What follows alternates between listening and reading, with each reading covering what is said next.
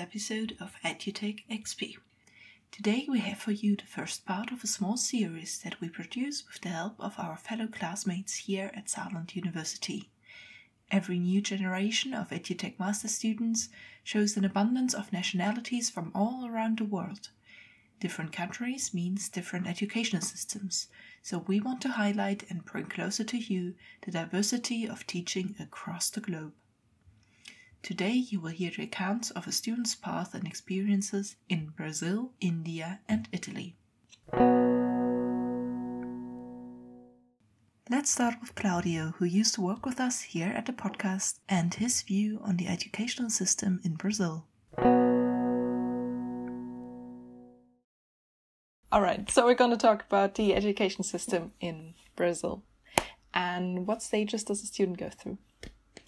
Perfect. In Brazil, the education systems is divided between five distinct levels, right? Preschool education, primary education, lower secondary education, upper secondary education, and tertiary or higher education.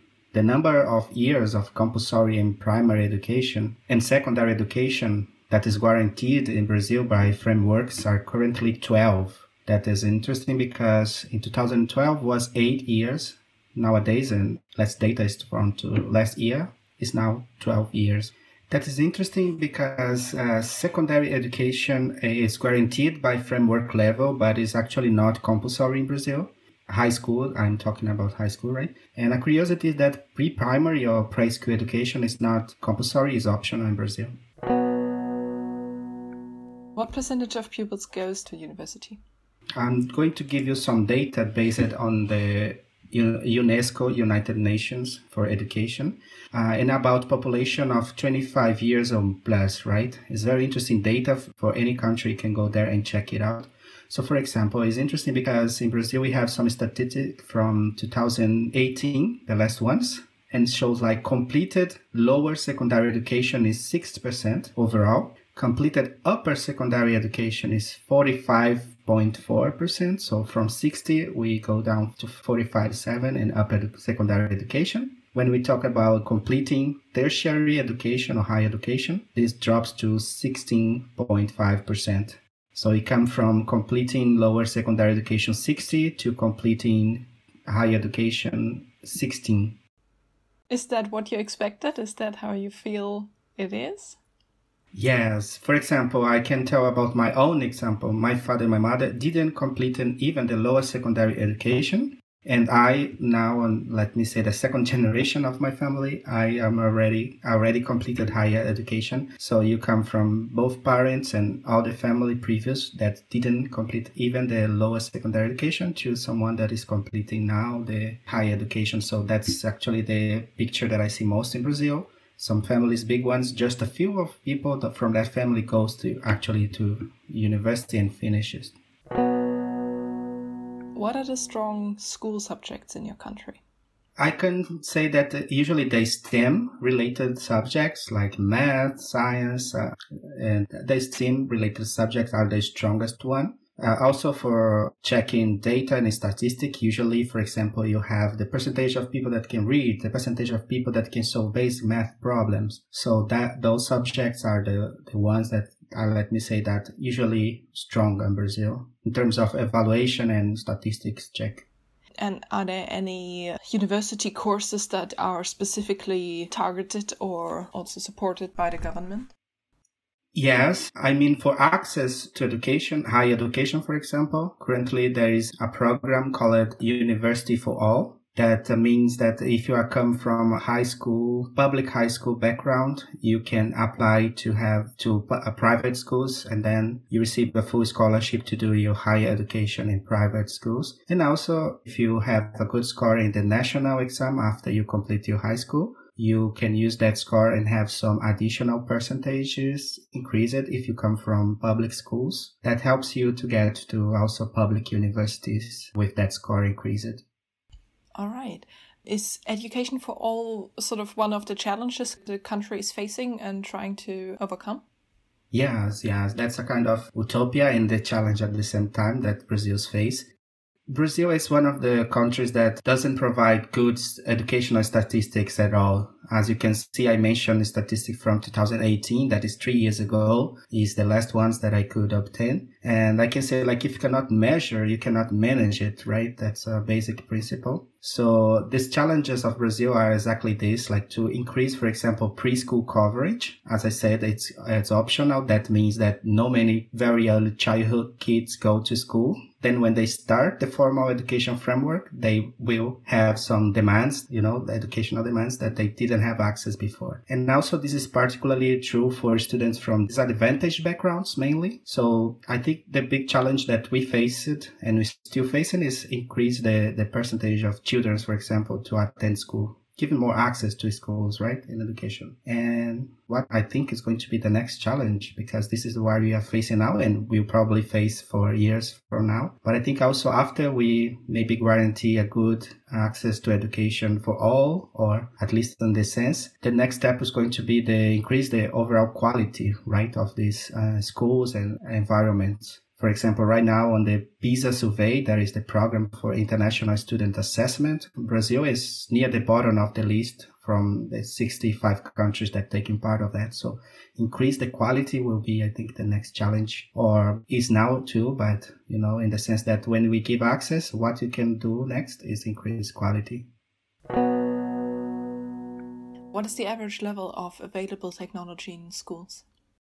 I was looking also the statistic from UNESCO and they have very interesting one that is a proportion, for example, of each levels, school levels that I mentioned previously that have access, the schools that have computers for pedagogical purpose, right? And this data is from 2017. So for example, if you talk about primary schools, 63% of them have access to computers for pedagogical purpose overall secondary school 68% and upper secondary schools 85% so this is you can see is the opposite statistic. It's, it's less on primary schools and more on upper secondary schools.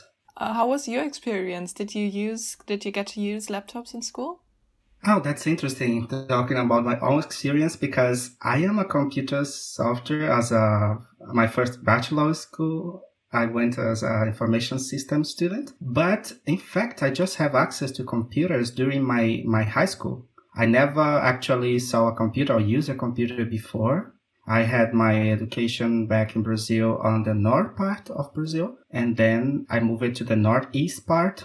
These both areas of Brazil are also statistically showing that this part have several years of less education than the, our peers, for example, from south and southeast part of Brazil. So actually, my first access to computers for pedagogical purpose at school was at high school. And then personally for me was life changing because I decided to study the subject at uh, higher education. And then I was the first of my family to study. So computers may take a big role on that. Uh, computer and technology in general take a big role on my own experience as a student. That must have been a bit of a difficult transition, having it never encountered, like for a large part of your life, and then, you know, being so interested that you chose it for your um, major in your bachelor's.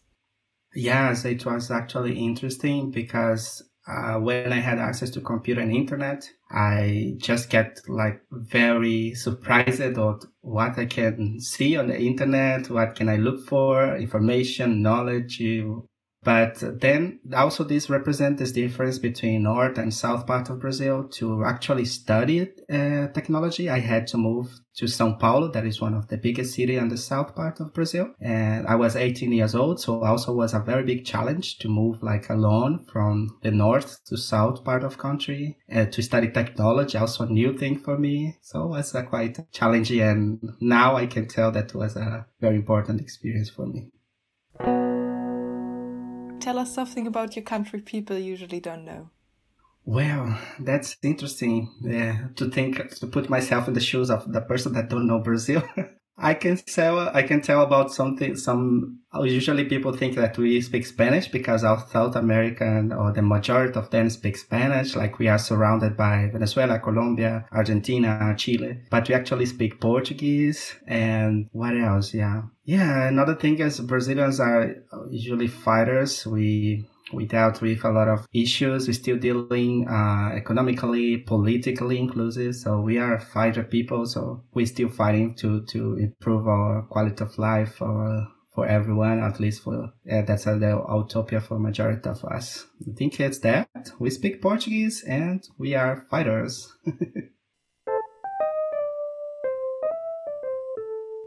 Next up is Venkata from India. So, what stages does a student go through when they go to school?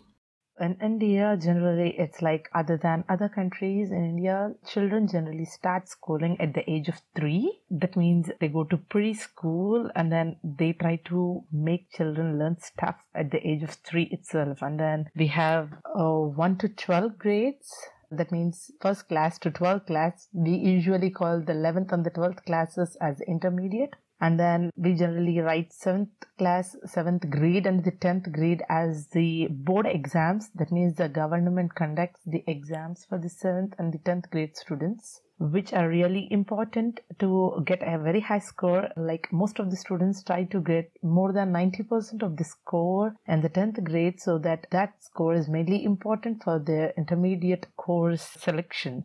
I just like to say that this is the first stage in the in the schooling and then the next is the intermediate. Schooling and that other uh, students generally try to select their own courses like maybe we have like mpc bipc mpc is maths physics and chemistry. Bipc is biology for medicine students. And then after the this second stage of intermediate they write the uh, board exam or the qualification exams from the government like iit and aieee they are like two different exams which are written all over india. And then they try to use these scores to go for the engineering exam. So these are like literally the three different stages that happens to the students in india. All right. Um, are there any subjects that all students have to always take it's like till 12th grade or stage 2 they'll have maths physics as the common subjects for every student they study from first grade to the 12th grade the same subjects. But when come to the engineering or the university students it's not necessary to go with maths. It goes with their subjects. I mean like which course they have taken it goes with that. It's not a compulsory subject for maths. But the physics continues till the end of your studies.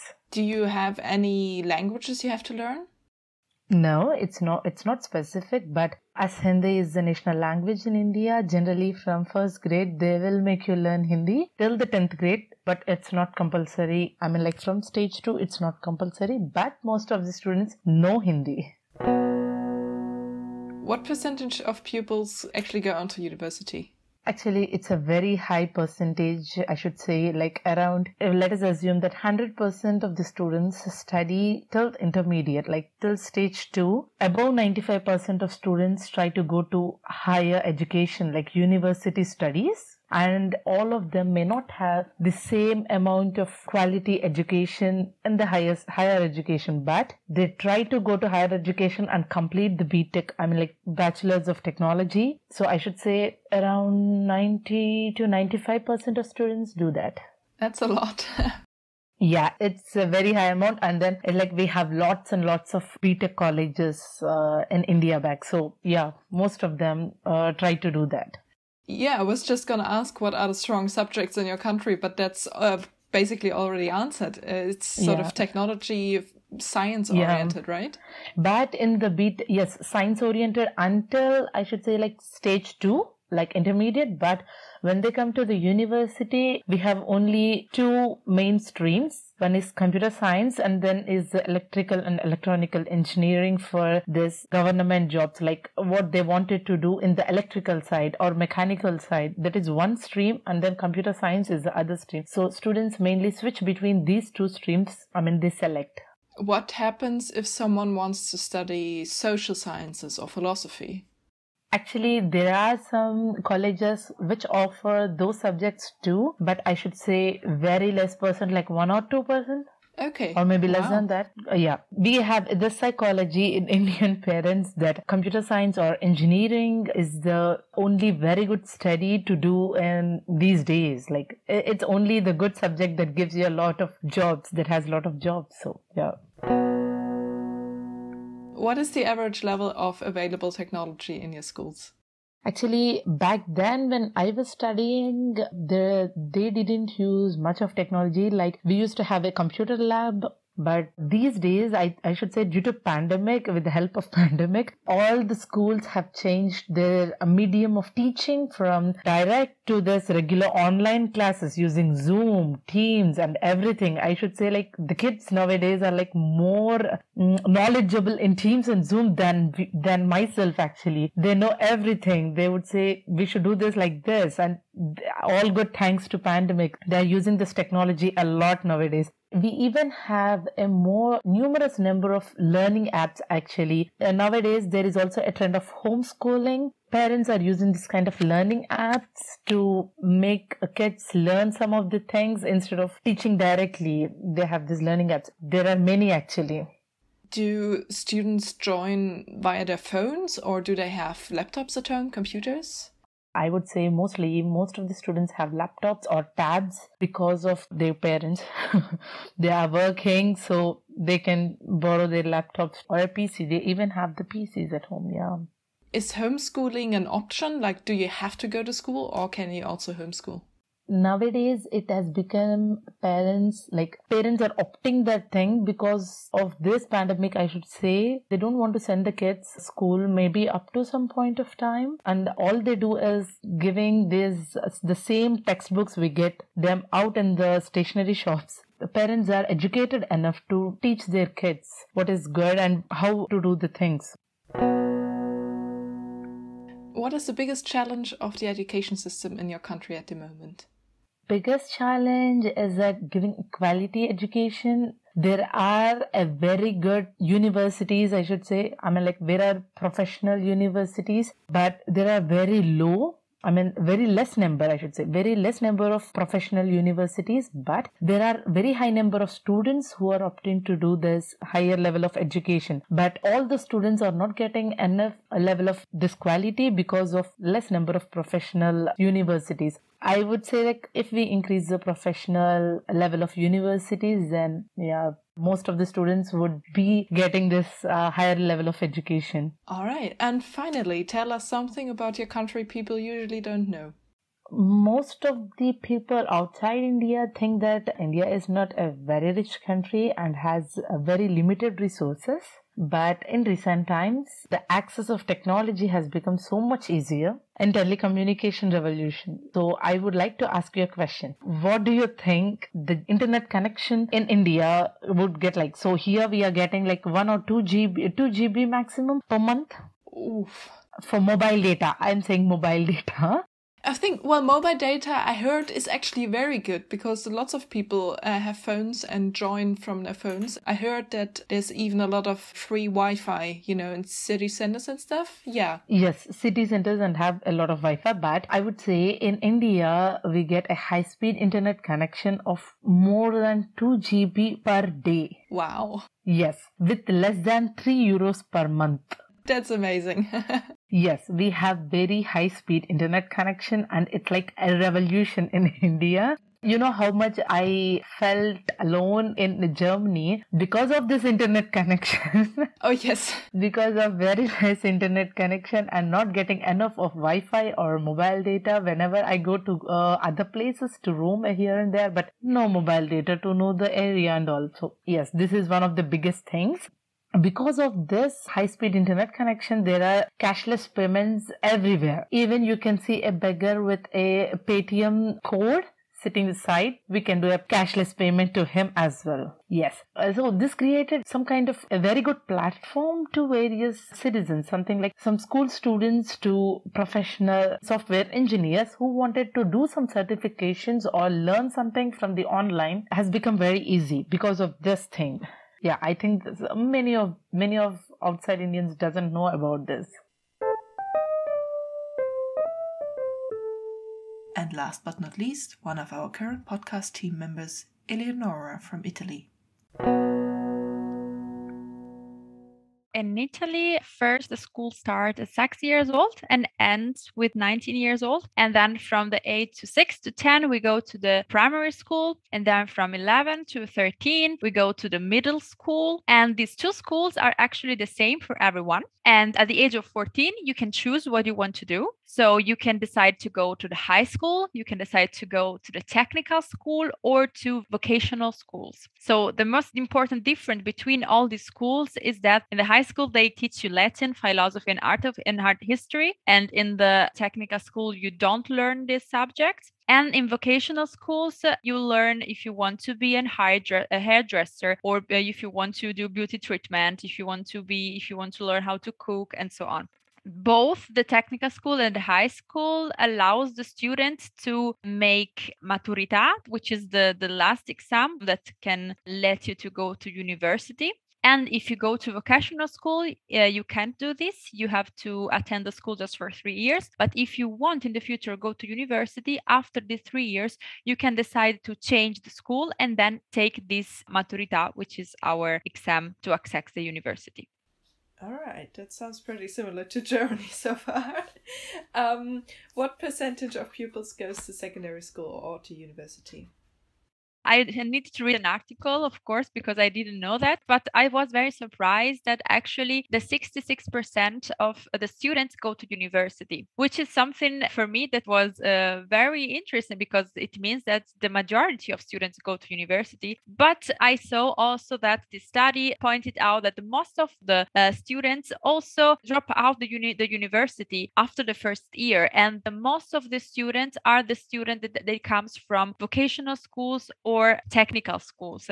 And I can understand that maybe it could be that what they study during the schools it's a little bit different of what we study. I did high school. So in the high school uh, you are trained both in for the content but also for the amount of work to go to university in the future. So maybe it might be that the majority of students go to university but then not so many students finish the university in the end because of the different backgrounds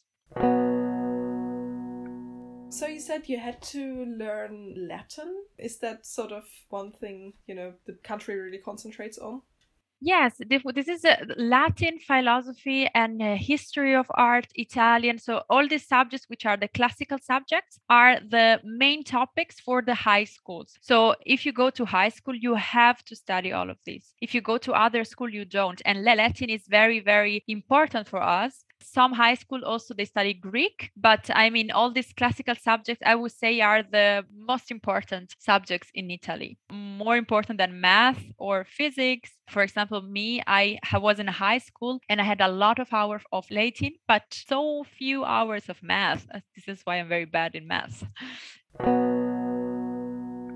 What is the average level of available technology in your schools First of all, there is, of course, a lot of things to improve in Italy in the topic of technology. At the moment, there are, for example, availability of tablets for all students. So each student has his own tablet, and most of the time they read things from the tablet instead of having just books, which is something very good because we need to buy a lot of books and for us it was it was very hard every day to carry with all these books it's very heavy so I'm happy for the new students. I didn't experience the tablet, but I remember when I was done, the new student, the new student, new pupils, they had tablets, so I was happy for them. And we have in Italy also interactive whiteboard, which is something that was also new when I was in the school. They started with this interactive whiteboard, but there are no other special technologies. And I have to say that not all schools have the same level, and high schools are normally the have the privileged positions. So normally in high schools they invest more money for that. Talking about investment, is the school paying for those tablets, or does every student have to get them themselves? no the school is paying for that and then you have to go to school every day and they check if the tablet is in a good condition if you are broken it and so on what is the biggest challenge of the education system in your country at the moment?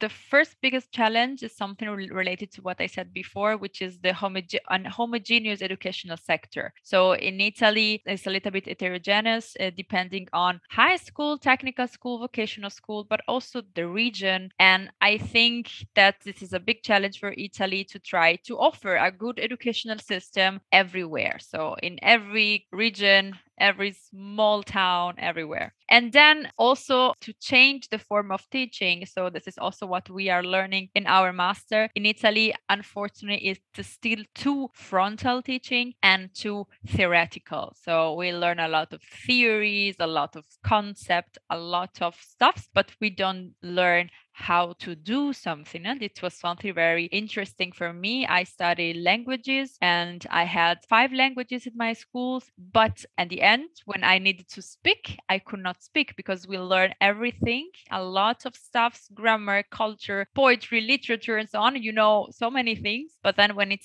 comes to speaking, you don't know nothing. So this is a big problem in Italy, I would say. Is that something the government recognizes? Like, are there motions to change that?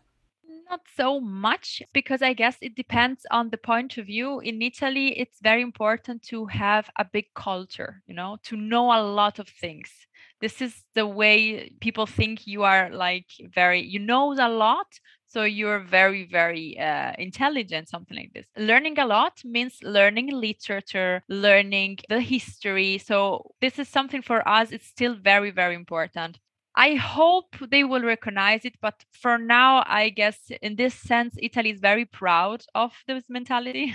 I had this perspective of these two theoretical schools once I came to Germany because I saw here how you learn. And I studied Lehramt and I had a practicum in schools, and I saw that the students could speak very good Italian, but of course they didn't know so much about the literature. But actually, it's not very important. So the important thing is to speak. And once I saw this difference between Germany and Italy, I recognized this problem in Italy. So to answer your question, I guess in Italy, we, we, we people don't, don't know this. They don't have the other side of the schools. They don't see how it is in other countries sometimes.